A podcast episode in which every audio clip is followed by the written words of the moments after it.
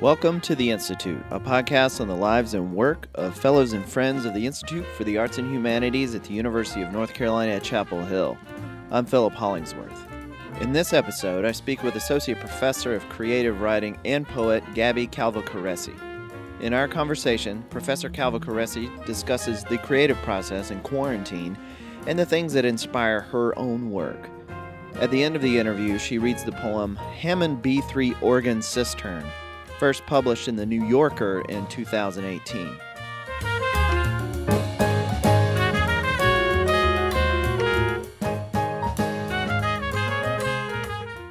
So, Gaby, thank you for um, joining me today um, virtually. But uh, to start off, can you talk a little bit about uh, your role at UNC and and yeah, what you do, what you do as a, a professor in the English department? Yeah. Well, hi, Philip. Hi, everybody. Hi. from Durham, North Carolina, um, in my office. Um, I am uh, an associate professor and Walker Percy Fellow uh, in the English department, and I'm I'm specifically in the creative writing department, and I'm a poet, which is I never get over still the ability to say like, well, I'm I'm I'm a poet. That's what I do, and I'm paid by the university to do that and to teach poetry. I mean, it's just like if you had said this to the little kid who lived in like this rural town who spent a significant amount of time like eating their lunch like in the girls' bathroom, that they would like things would turn out this way, I never would have it would have been impossible for me to believe.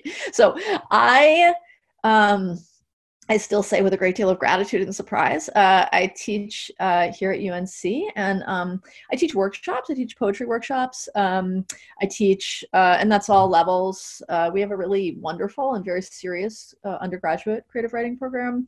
We're really lucky at UNC to to not have an MFA program. And so all of the attention of the faculty and all of our visitors' attention goes to the undergrads. And because of that, we just have like this amazing uh, department. So uh, I teach all levels of workshop. Um, next year, for instance, I'll teach the thesis workshop, which is this really cool year long class the seniors take. They have to apply to get into it. And we essentially like work on a manuscript together over the course of the year.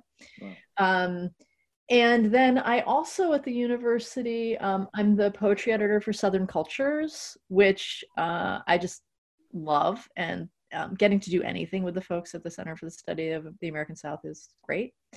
Um, and I also am a faculty advisor for the Wordsmiths and like to have any kind of adventure that I get to be asked to do. So I've been able to talk in other classes and things like that. Um, it never stops surprising me, just like how many things I get to do at UNC that I love to do and that really speak to um, my intellectual and creative interests. And so then that's what I do at UNC. And then I also spend a lot of time, as many of the faculty do at a Research One school, uh, out in the world representing UNC by giving readings and giving talks and things like that.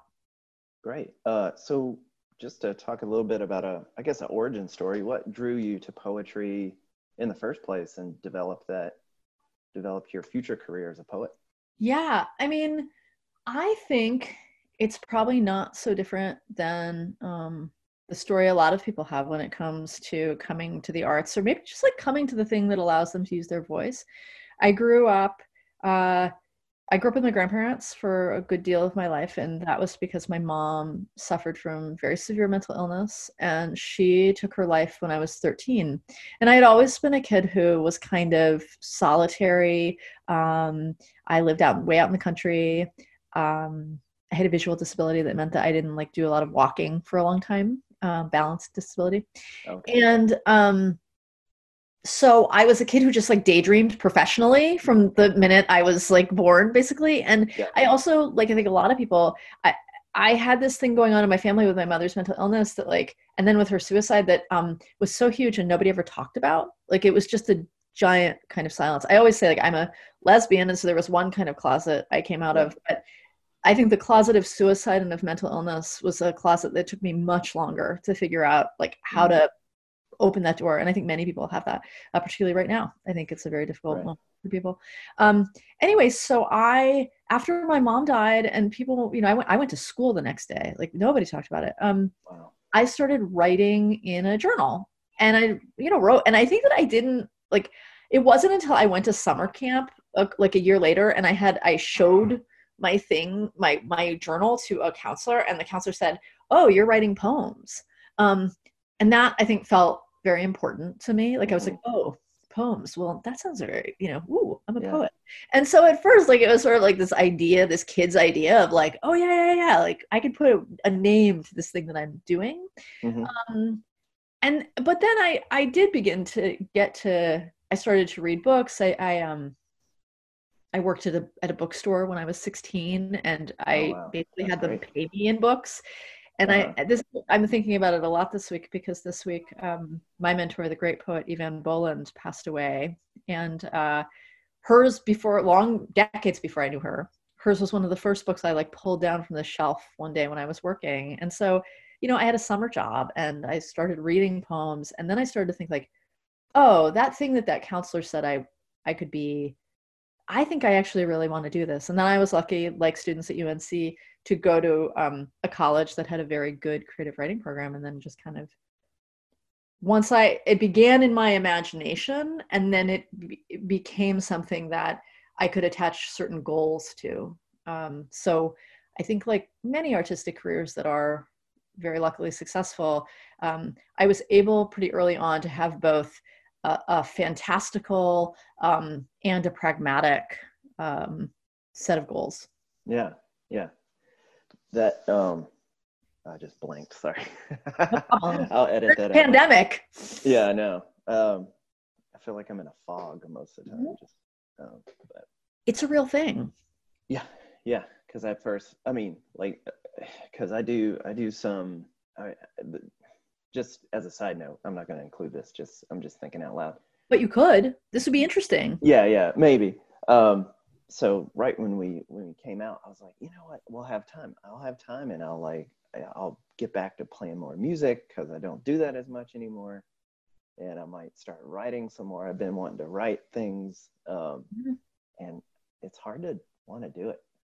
yeah Do you find Do you find that right now you're Do you find a, um, any effect on your output or your inspiration or what might? gosh it's i mean i really do think you should include this part because i Yeah. think that i mean like yesterday i they're never going to publish it they're going to be so frustrated poets and writers this magazine wrote to me and they were like talk to us you know will you write us a few paragraphs about all of the new artistic things you're doing and like how this is affecting your artistic practice and i just i have to say i really hate that message because i just Yeah. think I, I, and so I ended up writing this three paragraph thing about all the administrative work I have to do, and like, and you know what I mean, Well, like, that's and not fun. just like, just, you know, because first of all, it turns out that the Zoom era, like, who knew, like, Zoom loves administrative work. You know, like the, the gods Yeah. of Zoom are like, this is a perfect vessel for this.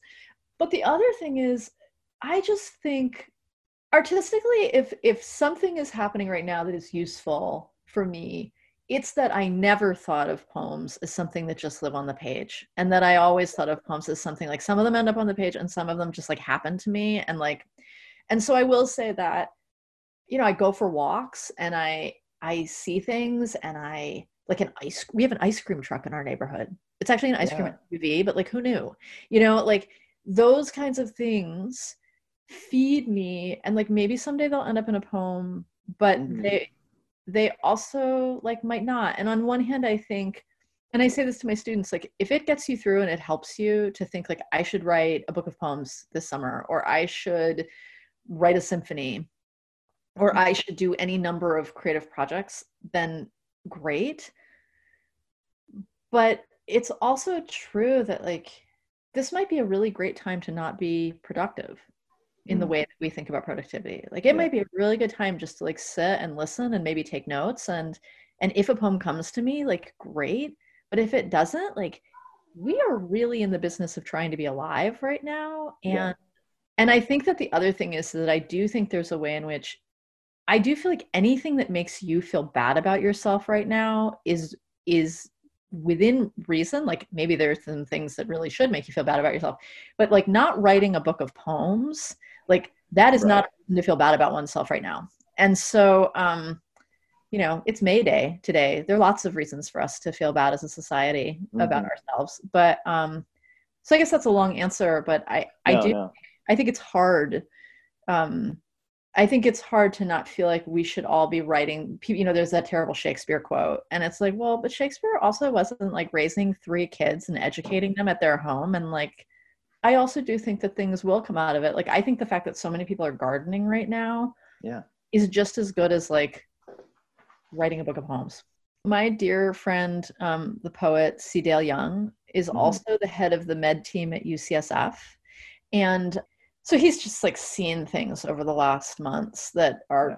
as- astonishing. I mean, it's just astonishing. And every day he finds time to go on Facebook and basically tell all of us from a doctor's perspective um, to be gentle with ourselves Yeah. and that like the best thing we can do for ourselves right now is wash our hands and be good to ourselves Yeah. like that's like that's all we can do right now and if we're not someone who needs to be like in a hospital working or out in the world like doing various kinds of work if we have the privilege of getting to stay home we should stay home and be kind to ourselves and i think that has been so grounding and extraordinary you know and i think it's true I have a question that uh, came to me while you were mentioning um, editing the um for Southern cultures, and also you were talking about the senior course that they have to apply for. So I'm just curious when you are reading someone else's work and even editing it or evaluating it in some uh, some capacity with regards to poetry, what are you looking for?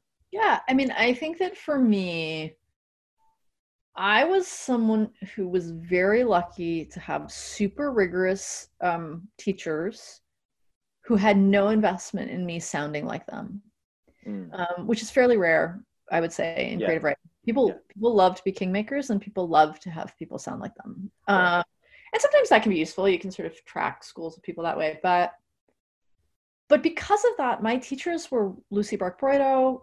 How she's also passed away, which is crazy. Eavan, um, Richard Howard, Mark Doty, um, Michael Klein, among others. Um, Howe.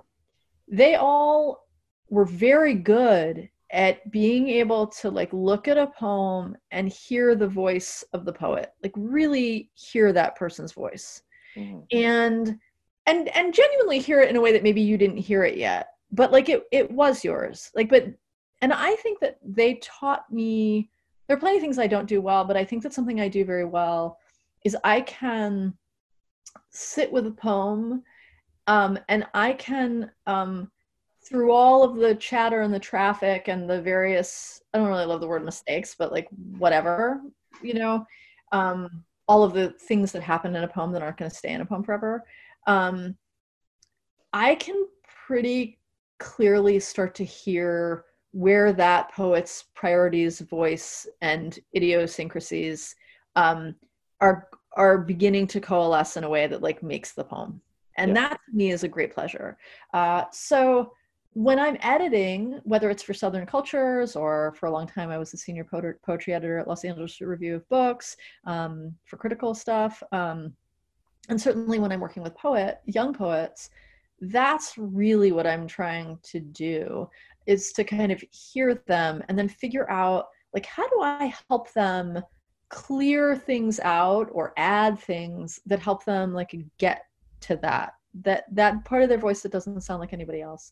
Um and i would say that the other thing i do and very often like for the first like six weeks of class that can this can make students very uncomfortable and not particularly pleased with me is um i do not line edit heavily like for the beginning of the whole beginning of the term and um that is like most poetry teachers line edit very heavily i kind of Now, can you just explain real quickly well what that? line editing is like i go into your poem Yeah.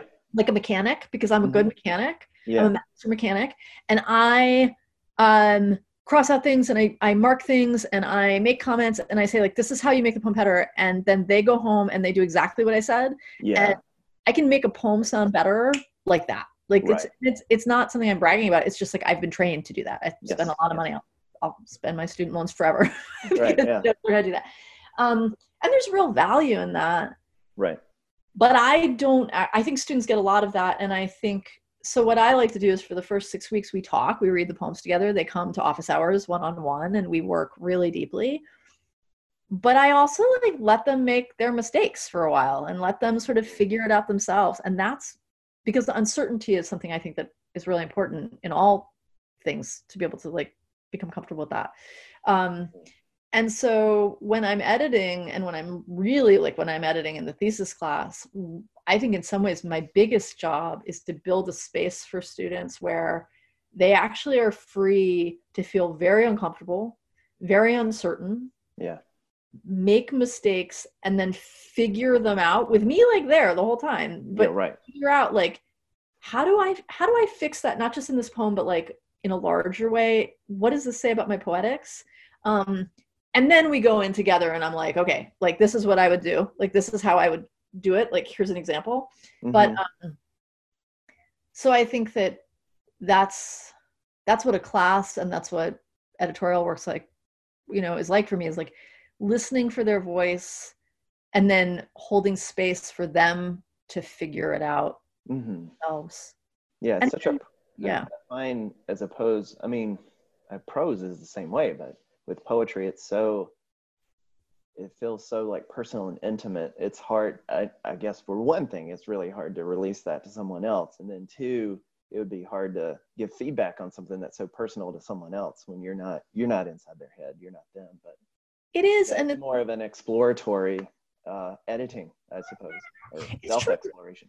And it's also like anything like if you teach someone to like really read well if you mm-hmm. teach someone to read rigorously like other poems and other poets they start to like have an understanding of how to you know like build the table themselves. And so um and the other thing that is i think i don't know if fiction is like this but i do think this is true of poetry is that um it's actually not hard to make a poem that's not very good sound great.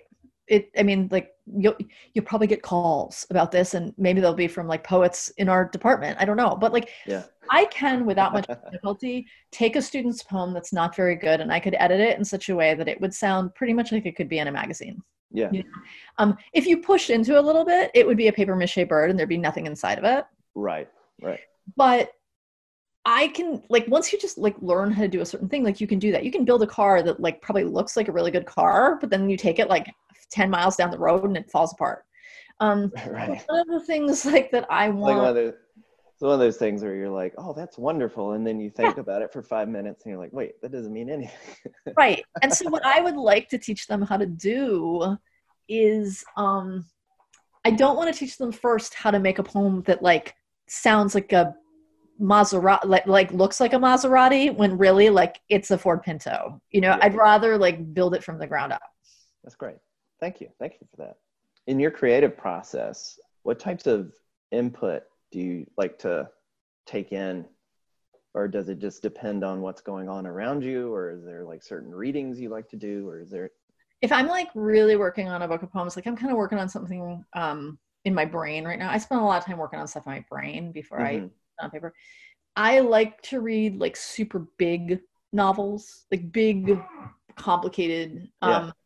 I'm reading Hilary Mantel's The Mirror and the Light right now, which is the third book in her Wolf Hall trilogy. And it's just okay. like, it's unbelievable. I like books with lots of characters, lots of complexity. Um, I also really like to be, ta- if I'm working on stuff, I like to be reading things and listening to things that I get really lost in. I mean, yeah. I like long form jazz and mm-hmm. classical music, and I, um, I really love full like albums um, to listen to. You're immersing yourself. Yeah, I like to immerse myself, and so I often say like I grew up with a family that owned drive-in movie theaters and second-run movie theaters, and so oh, yeah. um, I just am like obsessed with the cinematic experience in almost everything, and to me that is you go in a dark room or it's dark out and you you're putting your little pajamas on the you know mm-hmm. on, the on the car and um on the hood of the car and you just like look at this thing and then you're just inside it and yeah. um that's what i like to create in poems and and so when i'm writing poems i like to be reading and looking at things i also do things like um if i'm working on a book i'm always somehow watching vampire things. I've never oh, understood really? it.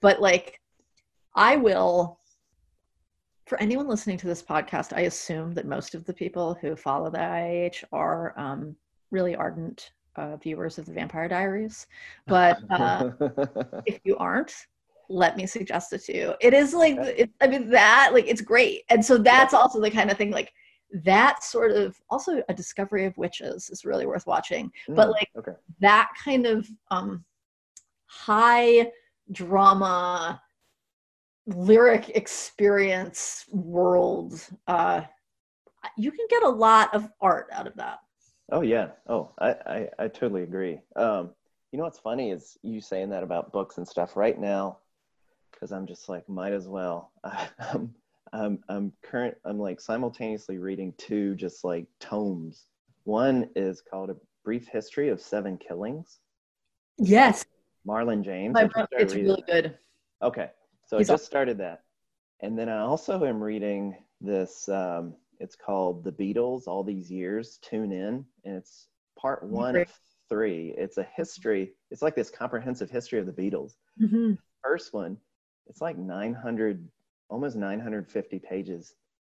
And it just goes up to them from like birth to um, finishing their first album. So that's like wow. 1962 before they blow up and it's great. It's like it's nuts, but it's really well done. And and I'm listening to the audiobook, so I'm just like on these walks, I'm listening to this like Beatles history. So it's so good. It's so. I mean, I would say that right now is like if people can find something to get lost in. Yeah. Yeah. And also learn something. Like we do that also like Gardener's World, Monty Don and Gardener's World is like yeah. one of the greatest things in the world to watch. Like that is something I think that's wonderful about like really maybe if I were to say to people, you know, I would say to people, don't feel like you have to write the great American novel right now, but it wouldn't be the worst thing to read a great novel. Right yeah, now. totally. You know, like even if it's not your normally your thing, mm-hmm. that I think is like figuring out how to get lost in something um, that can also really teach you something is pretty amazing. Awesome. Thank you. Uh, speaking of which, this is a question we ask most all our guests. What's a book that changed your life? You know what? I I'm going to pull this down because I just yeah. Smith College just asked me to do a Zoom reading and Q and A, and uh-huh. they asked me the same thing, and I said this and look. Really? Yeah, they just for like four years, and they they parallel thinking. I think. Yeah, I think you and I think we the IH and Smith's Poetry Center actually have a lot in common.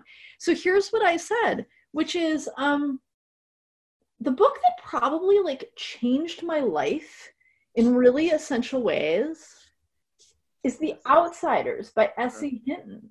Okay. I'm now holding the um the 50th anniversary edition. But like um that. it's got a really cool cover of the, the It's got a really cool cover and like it's just great. And it's um look at the back. Stay gold. Stay gold. Um I might have to pick that up. yeah, it's incredible.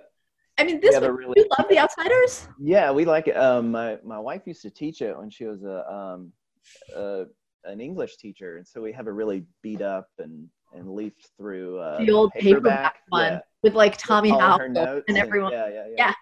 No, anyway, I, um, or excuse me, C. Thomas Howell. Once he changed his name, but um, I that book first of all because it it really even though I grew I grew up in a rural town in Connecticut, like central Connecticut, that was not at all like Fairfield County, and um, the the kids described in that book really reminded me a lot of like where I grew up. And also, um, I always say like the gender ident my gender identity was so wrapped up with the boys and the outsiders. Like I okay. so wanted to look like Soda Pop Soda Pop Curtis, who frankly yeah. looked like a lesbian. So like I I mean I just so that book in that way, but also because of the Robert Frost poem, I, I think that's the first that was the first time that I like really took in a poem. Like poems had been read to me before and stuff like that. But that being reading that book and then coming to that poem in the way that I did, like all of a sudden it was there and it was part of the story and it was um I think it had such an incredibly profound effect on me as like what a poem could be and what a poem could do. Yeah. Um that I often say like I I think there's a way empathy works in that book, class works in that book.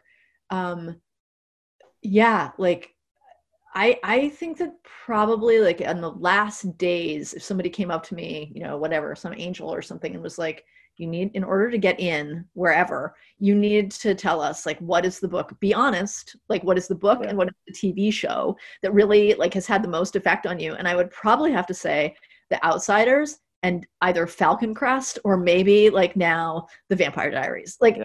I would want to say like Crime and Punishment and Right. like I don't know some really deep S- Swedish mystery series, but hmm that would send me straight to hell. Well, thanks for being honest. I don't want to have to send you to hell. I mean, we have to in the end. yeah.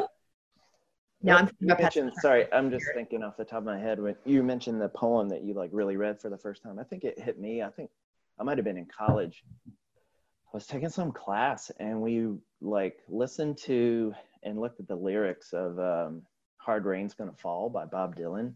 Yeah. That one really just blew my mind because it was like it was like one of those things where you're really drawn into it. I wasn't entirely sure what he was talking about at all, but Yeah. there's some like magnetism to it, and I think that's what that's one of the things that kind of set me off in studying literature and things like that. I do think like I mean I probably shouldn't say this because I love my profession and I think teaching is so important and I think nothing can approximate the feeling of when you're young and you come across and young could be in college or whatever but nothing can approximate the intimacy of that moment when Yeah. you come across a song or a poem or a story on your own and like fall in love with it. I mean, there's just nothing we we cannot approximate that. We can teach students, and then maybe they find something else. And, but there's nothing. There's nothing like that intimacy in the world Mhm. until you like really fall in love with someone. I mean, there's just Right. nothing. Yeah, that's great. Well, thank you very much. I really appreciate your time, Gaby. My pleasure. Should I read a poem? Yeah, let's do it. Let's do it. And then I'm gonna go be. Uh, I'm gonna go distribute. Yeah, I don't mean to hold you up too much. No, you're not. But I just want to say, in case I don't know when this is going to get shown or or put on, um, you know, anyone who lives in the Durham area who wants to work with Durham Feast, the wonderful Chapel Hill and Durham, Andrea Reusing, um, they need lots of folks to come and help distribute meals to all those kids who don't who aren't able to get um, nutrition right now. Right. So I'm going to do that after this, and Okay. um, just go Durham Feast. Hammond B3 organ cistern. The days I don't want to kill myself are extraordinary. Deep bass. All the people in the streets waiting for their high fives and leaping. I mean, leaping when they see me. I am the sun filled god of love, or at least an optimistic undersecretary. There should be a word for it. The days you wake up and do not want to slit your throat. Money in the bank. Enough for an iced green tea every weekday and Saturday and Sunday. It's like being in the armpit of a B3 Hammond organ, just reeks of gratitude and funk, the funk of ages. I am not going to ruin my love's life today. It's like the time I said yes to gray sneakers, but then the salesman said, wait. And there, out of the back room, like the bakery's first biscuits, bright blue kicks, iridescent, like a scarab. Oh, who am I kidding? It was nothing like a scarab. It was like bright blue fucking sneakers. I did not want to die that day. Oh my God. Why don't we talk about it? How good it feels. And if you don't know, then you're lucky, but also you poor thing. Bring the band out on the stoop.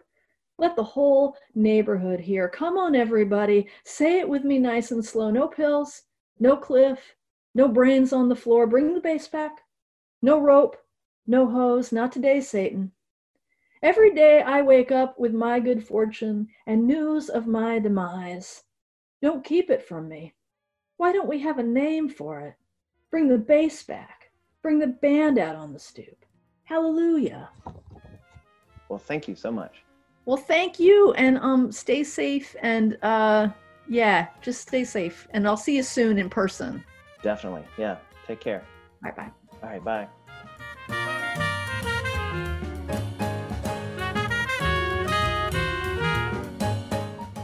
Check back at iah.unc.edu for the latest news on our fellows and upcoming events at Hyde Hall. You can find all our episodes of the podcast on our website, as well as iTunes, SoundCloud, and Spotify. Please like us on Facebook and follow us on Twitter at IAH underscore UNC.